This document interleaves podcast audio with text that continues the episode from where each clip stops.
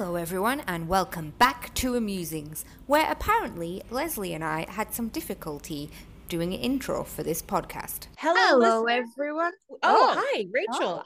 Oh. Oops.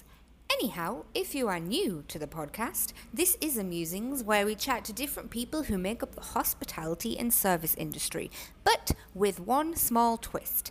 The twist being Leslie and I have absolutely no idea whom we are speaking to until Adrea introduces us. So, whether you are in the house, or driving your car, or wherever it is you listen to podcasts near and afar, enjoy.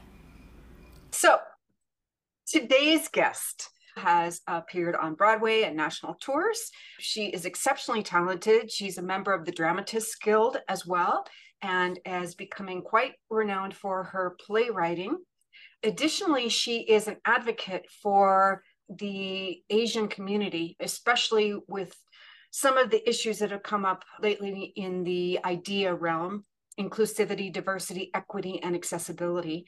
And so I think she's going to have some really fantastic things to share with us on multiple levels. So I'd like to introduce you to my friend Christine Toy Johnson. So I just gave them a really kind of brief overview, Chris, of who you are and kind of what you're doing now. But maybe you can kind of give us the version of where Christine Toy Johnson started and where she is today. Okay, well, um, I usually introduce myself as a writer, actor, advocate for inclusion. The short, long story is that I grew up in the suburbs of New York City with really one single dream to be on Broadway. and so I've been fortunate enough to be in three Broadway shows and four Broadway national tours uh, lots of off Broadway, lots of television. I live in New York City with my husband Bruce and our dog Joey. And it's just been this incredible journey of being an artist in this time. And I started writing about, I would say, 20 years ago because I was, like many writers of color, not seeing stories that reflected my experience. And so I decided to start writing them down. And it has been a very joyous very fulfilling part of my life over the last 20 years and along alongside this i have been doing advocacy work in leadership positions in various organizations for example i'm currently the treasurer of the dramatists guild of america which is a trade association for theater writers I served for eight years or something like that on the Council of Actors Equity Association. I co founded an organization called APAC, the Asian American Performers Action Coalition, and other things. And so through all of that work, which has been hand in hand with my writing and acting careers, I have often run across questions from people wondering if we in fact even exist as as writers and actors and people in America and especially in the American theater. And I think that's why I also am very intent on always trying to show up wherever I can, wherever I'm asked to speak or to write something or to maybe hopefully influence some thinking surrounding this myth that we are underrepresented because we don't exist. So this has come up in in small conversations, in large conversations, in industry led panels. It's just sort of all over the place. And so I do feel like it's part of my life's work to amplify and represent amplify the idea that we actually do exist asian american pacific islander artists and people and storytellers and and that the idea of storytelling reflecting a global perspective is everything. It makes so much sense to me that we actually reflect the world as it is, not only because it's interesting, but because we have the unique opportunity to help shift perceptions about who we are and what we can do, help heal the world really. I don't think i'm overstating it. It sounds a little hyperbolic but i really to to heal the world in the fissures and larger than fissures of the canyons of misunderstanding assumptions what's a better word for that lack of empathy for mm. each other, mm. for people who are maybe different from who we are. Anyway, so that's the basis of a lot of my uh, my work in advocacy.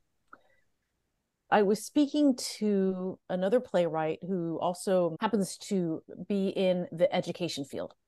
And we were talking about what could we do? What could the Dramatist Guild do to help introduce more works to educators so that the canon that is being studied starting back in school how we can expand that canon so that people growing up reading plays getting to know different theatrical works might have a broader view of of the stories out there and she this playwright mentioned to me that a lot of educators she spoke to said that they did not have the budget to really go out and buy a lot of plays and and just keep reading different writers who are out there that they might not know and from diverse backgrounds and, and how they rely on anthologies a lot. So i thought oh that is such an interesting point and well taken really. And i have written a lot of plays but also a lot of short plays that have been produced all over the country. And i thought why don't i try to put together my own anthology and get it out there? The first person I was introduced to about this idea as a publisher said that they didn't really make any money from anthologies and they didn't really think short plays had a market and if it, they weren't produced on broadway no one would really in, be interested and i thought well I don't really believe that. And also I don't accept that as an answer. So so I um approached uh, a colleague of mine, Caridad Svich, who is a playwright and also start, who started a uh, publishing company of her own called No Passport Press. She had uh, published something else of mine, and so I approached her and I said, "I have this idea," and I told her the short story of what I just told you, and she said, "Yes, absolutely, let's do that." So just came out. It's called We Exist: Five Short plays for AAPI women actors. And my husband, Bruce Johnson, we do a lot of projects together. So he's my resident graphic designer. And so I said, Can you do something for the cover of this? Here's the title. And he sent it to me, and the font was so gigantic that at first I thought, Oh, is that too much? And then I thought, no, actually, there is no more time for subtlety. It is in the most gigantic font. We exist. and I'm really thrilled that it's out there. In in the introduction, I write something uh, akin to what I told you, but also that I hope that it is an introduction to some idea that for some people that there are many Asian American Pacific Islander playwrights out there. There are many stories, and um, hopefully it will inspire them to look a little more for more stories. My friend Lisa Crone recently said to me, This is a manifesto. I love it. And I love thinking of it like that too, because yes, I've been saying this for so many years, and now I'm just putting it out there in different forms, same objectives, different obstacles throughout my career and advocacy work. Uh, so that's what that is. I love it. I mean, it's so important that I think we enrich ourselves with other people and other people's histories and other people's perspectives. And right. we can't get that in a vacuum. And it's frightening now to think about what's happening uh, on the political scene that people are banning books again and they're yeah. rewriting history and all yeah. these things. It's not right. it's just, it's not the truth. And mm-hmm. people need to understand that there's truth out there. Right. And the truth may not be what they think the truth is that is absolutely true. And I, I think that we are in this period of time where we're so afraid of being uncomfortable. Yeah. I've read so many things about why some people are against various books and movies and plays and stories because they are afraid. It's all stemming from fear, right? Sure. That they're afraid that it will make someone feel bad about what happened in history but i think that's essential for our growth you know how do we become better people better citizens of the world unless we know what terrible things have happened? And there are terrible things that have happened. How do we keep the history from repeating itself over and over again unless we learn from it? It seems so basic to me, but really true, right? It does. There's so many people that uh, would prefer to wear their blinders mm-hmm. because they only want good things to happen. But the reality is, if you don't have bad things happen, you don't actually know when you have good things happen. Right. And you don't know when you have risen above something or, or been able to make a mark. I mean, just helping somebody else move, you know, two degrees to the left or the right in their thinking is monumental. And I think that gets lost too much in how things are getting politicized uh, or anglicized, as the case may be. And I think it's wrong. And so I think we need voices like yours out there that are telling these stories and saying these things. And people need to just open their hearts and minds and listen a little bit. Because most of the people that are against things haven't even looked at them beyond their title. Yeah, that is what is really shocking, right? When people are protesting things and they haven't really um, a look. And I think that goes to the idea of critical thinking being pushed to the side a lot which I also think is very sad and not helpful in, in any way to into a, a world that we hope to be building where we can not only peacefully coexist but really thrive together as a society because coexistence is not the goal. The right. Goal right. is to have a complete right? ability to just thrive but be better because of one another and to redefine what even thrive means and what yeah. success means because of that platform and i think what some of the things that we're talking about here is that storytelling is the really cool way of taking those uncomfortable and awkward feelings because it can find relatability in characters and it can find right. relatability in those stories if the time is taken mm-hmm. to observe, to take them in, to let the stories unfold. And it takes things away from headline focuses of just what I can digest in, in a glimpse, and it really unfurls the humanity. Mm-hmm relatability Absolutely. and humanity in it. And that's why stories are, are just so cool for that. And I'm looking at some of the plays that you've written, and there's some really great, really focused storytelling on, on just that. What is someone's beginning and how did that impact the things around them mm-hmm. yeah yeah absolutely agree well, I personally think Chris is brilliant. Thank you. I also found it, this is interesting. So I had the opportunity to see Chris not too long ago, which was so wonderful. And she was in Come From Away, which is a musical that was about 9 11. Brilliant. She played a, an actual human I don't know if you guys are familiar with that story at all or not, but it kind of, it actually kind of echoes a little bit of the conversation that we're having right now too. Well, it was such a great gift. I got a chance to do almost 1200 performances of the first oh. national oh. North American tour of Come From Away from the very beginning of the tour's inception in August of 2018 until we closed in May of this year. And it is the story, the writers Irene Sankoff and David Hein, a married Canadian couple. I like to call it a 9-12 story because it really is what happened in the days following 9 11 when 38 planes uh, containing approximately 7,000 passengers were diverted to Gander, Newfoundland when the American airspace was closed on 9 11. And the story really is about how the people of Newfoundland, the Gander and the surrounding communities, open their doors and their hearts and their kitchens to all of these strangers who came from away, which is where the title comes from, and how their community really helped heal each other at this really terrible time.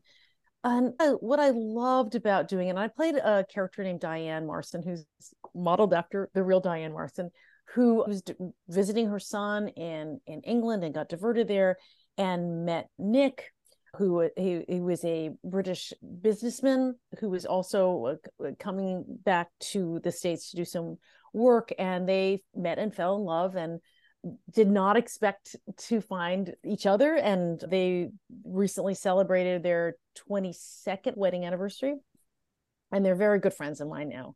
So, what I loved about telling the story all over the country and North America, we played 96 different cities over the five years that we were out with that, you know, pesky little shutdown in the middle. Um, what I loved about it, it was to see how people really connected with the idea of the impact one could have by choosing to be intentionally kind, compassionate, generous, and how it really affected their outlook on and and also they're musing on whether they would be able to do that if they were in the same situation. Especially because we starting in 2018 and the show on Broadway opened uh, 2 years before that but because we opened in 2018 and we went through of course the shutdown march 2020 and then we came back in september of 20 you know our country had gone through a lot of different things different administrations in that time. And it was very interesting to me to see how really hungry people were at each time in that five years for a story that made them feel like good things were possible, that our better angels could, in fact, emerge, that we could choose to be kind to each other.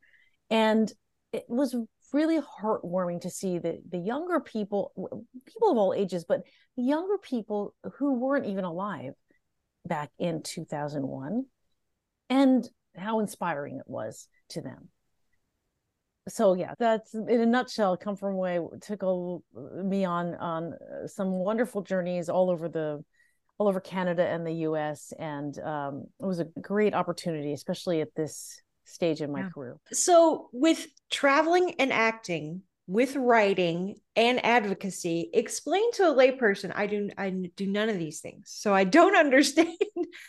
Are you writing when you're on the road? Is this something that you just keep going at it? And and then my second part of the question is how do folks get more engaged with the theater? How do they learn about these amazing stories that have now maybe even come and gone from their city? And how does that happen that you can seize these opportunities to see these stories?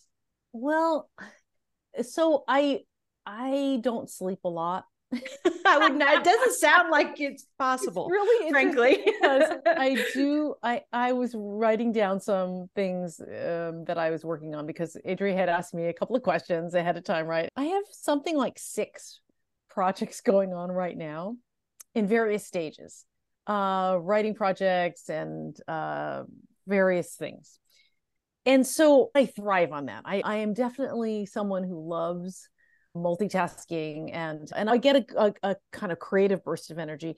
And if, for example, I'm writing a new musical with somebody and I'm waiting for my composer to send me music to some lyrics I've already written, but I'm already in this mode of creating, then I will shift and work on another one of my projects, right? Wow. And I tend to, you know, honestly, because I've spent so much time unwilling to accept uh, a closed door, um, creating my own door to open and go through. I have continued to create opportunities to get my stories out there in various ways. For example, I like to write a lot of grant proposals for my own stuff because I just believe when there's something that I really believe in, most of my projects are social action based. I find that it invigorates me to write a proposal where I have to boil down the narrative and the who, what, why, where, and very succinctly, and then give myself a deadline for a proposed project. So that actually I've been doing for the past, I would say 14, 15 years. Um, and the two things I have coming up are that are grant related are um, a screening of a short musical film that I just made. I produced it. I wrote the screenplay and lyrics with another collaborator, Michael Mott. My husband Bruce directed it. He edited it. See, I told you we we have a lot of projects that we do together.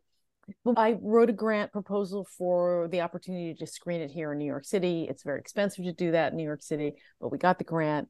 That's happening at the end of October. In the meanwhile, Amazing. I was writing the press releases and getting out the stuff, you know, about that and and getting the event insurance and you know there are all of these things that go in, into that.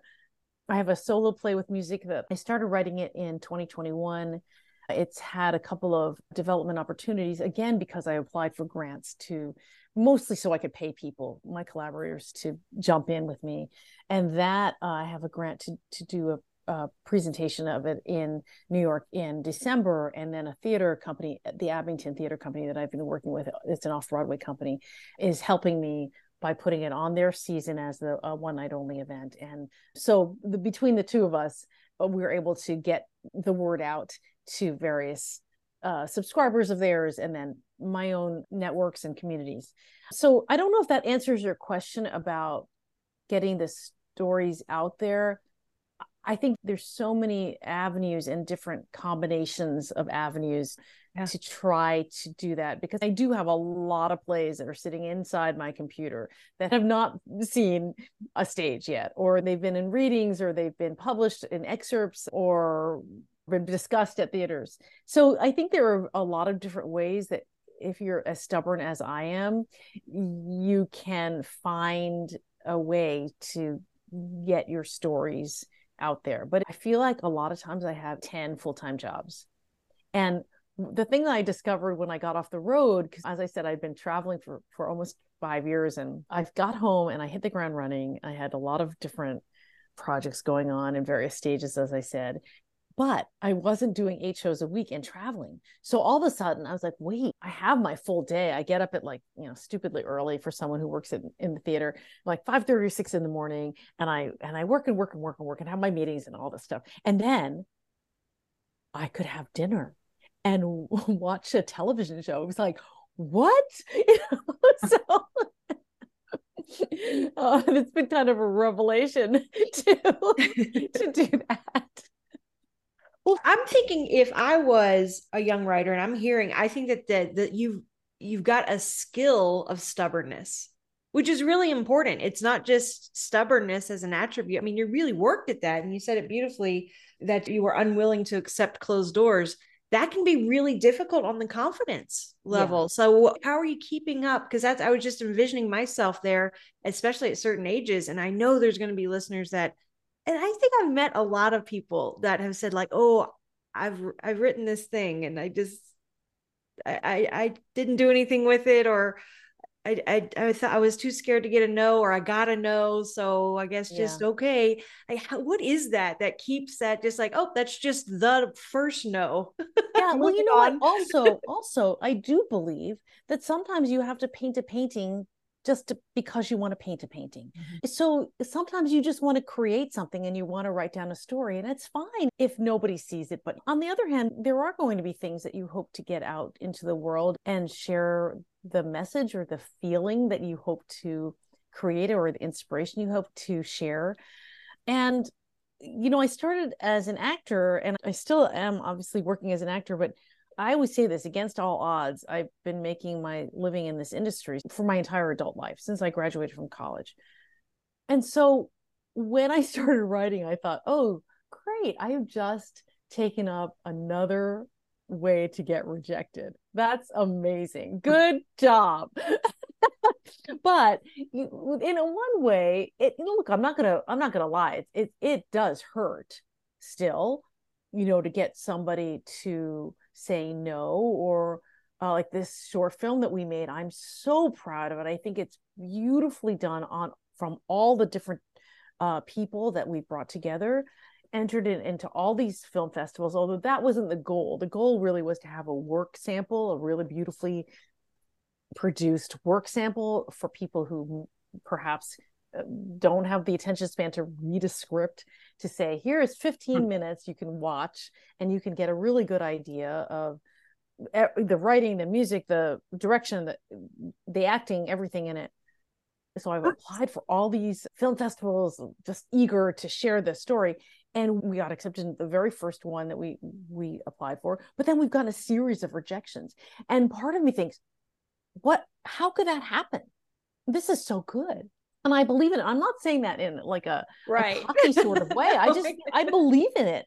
And so I think there is a way you could like I think we find ourselves at the fork of a road often. I could go either go this way and think, "Oh, it's not as good as I thought. I'm just going to be sad now." Or I'm going to go the other way and say, "Well, you know, it's it's not for everybody. Nothing is for everybody.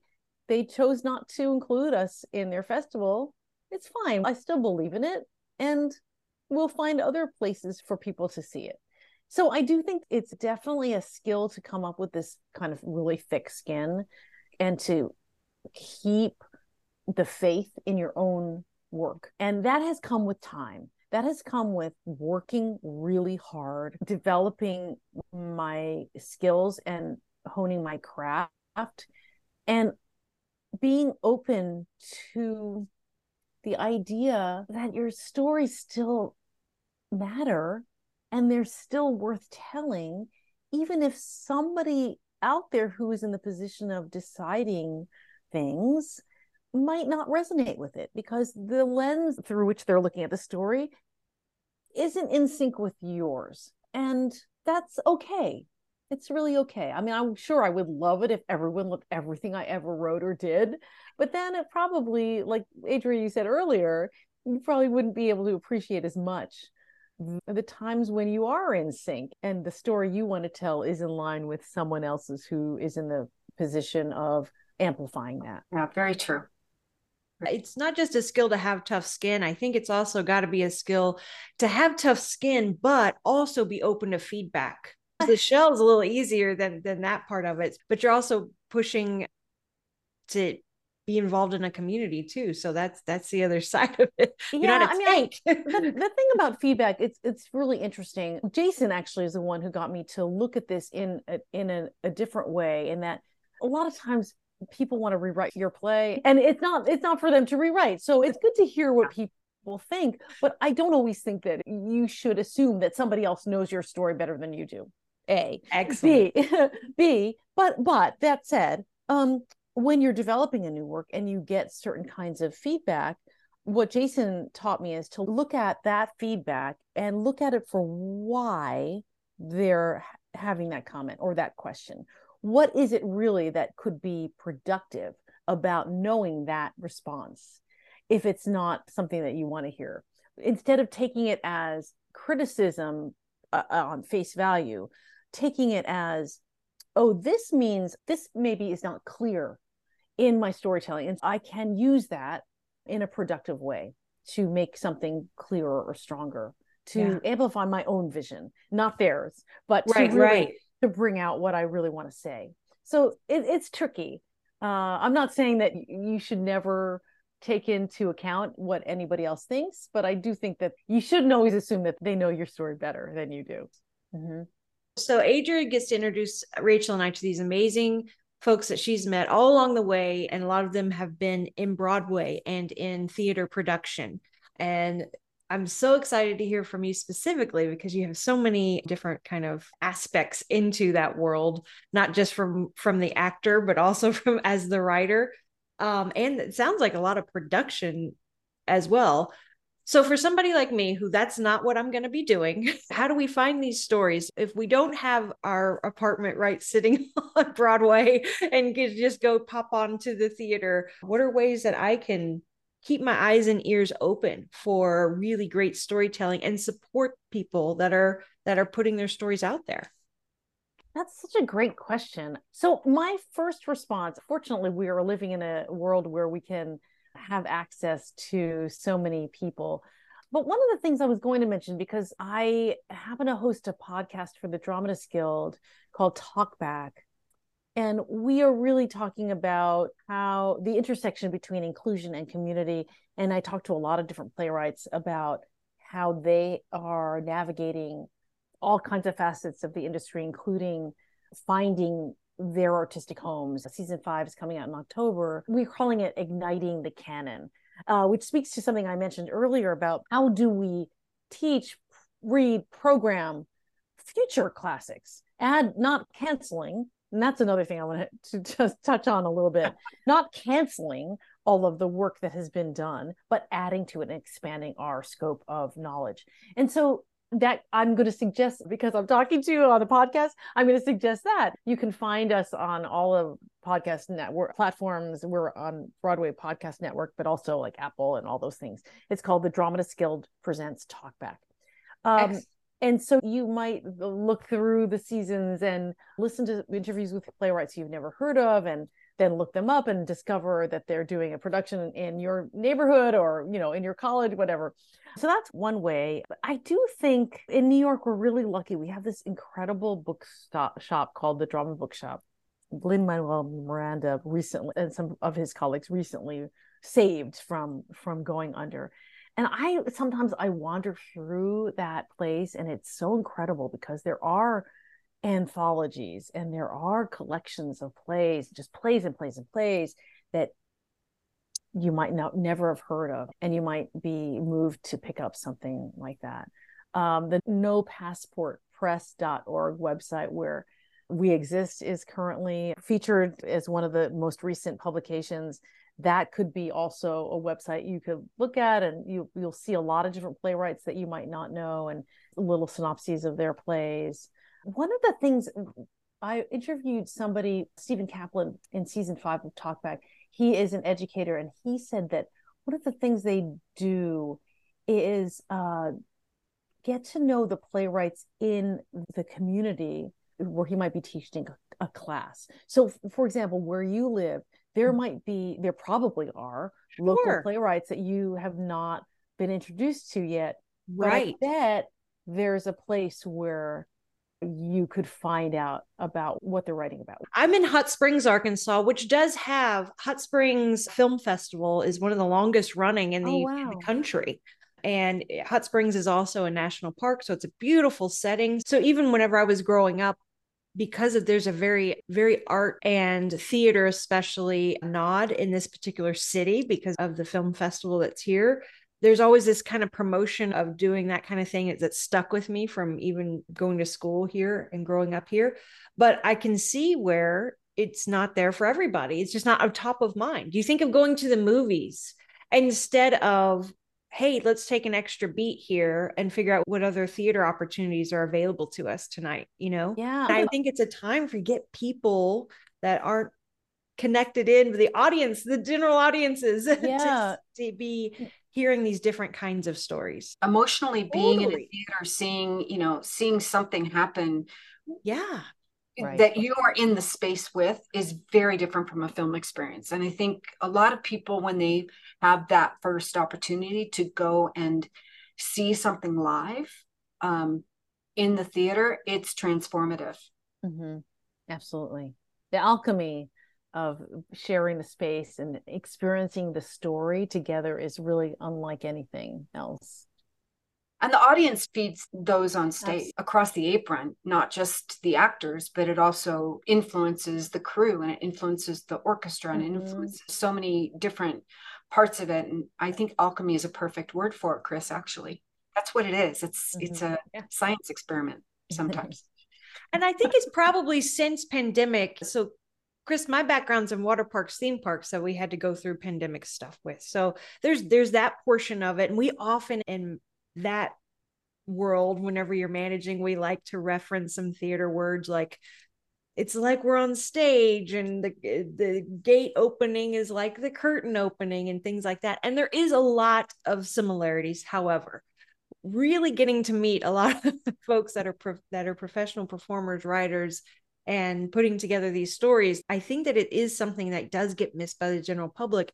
And i think during pandemic one of the things that i really appreciated after we got to start opening up theaters again and things like that i wasn't thinking about going to the movies. I was like hey i've seen like a play in a long time. And that's what i want to do is be more involved in that type of experience. And i i would assume if it's happened to me maybe for others too and just find ways because they're yeah. out there. Yeah, yeah, I love that. Being part of humanity, right? Mm-hmm. Actually, being in the presence of other people. So we are coming up on time, Chris, believe it or not. It's been just amazing having the chance to talk with you further and hear all the wonderful things that you're doing and focused and brilliant articulation of what's going on in the world and the need for people to understand, see, read, visit, check out works that maybe they're not familiar with or they've heard about um, and really take their own investigation as opposed to what the person next door is saying about anything. But with that, Leslie, what are your kind of your takeaways? I think an important point here that you've kind of reiterated to me is about not accepting the closed door and how I think you, Chris, you, you made a statement that was really important, which was that you had to get good at that because there was kind of always an assumed closed door just based on whatever bias you might be up against. And being good at that is not necessarily something we want people to be, but it is a really unique thing. And I'd encourage anybody to be not accepting of their closed doors if they have something to tell, which I think is pretty cool. You know, I, I heard somebody say this, and I wish I could attribute it to the person who said it. Um, we keep trying to be invited to the party.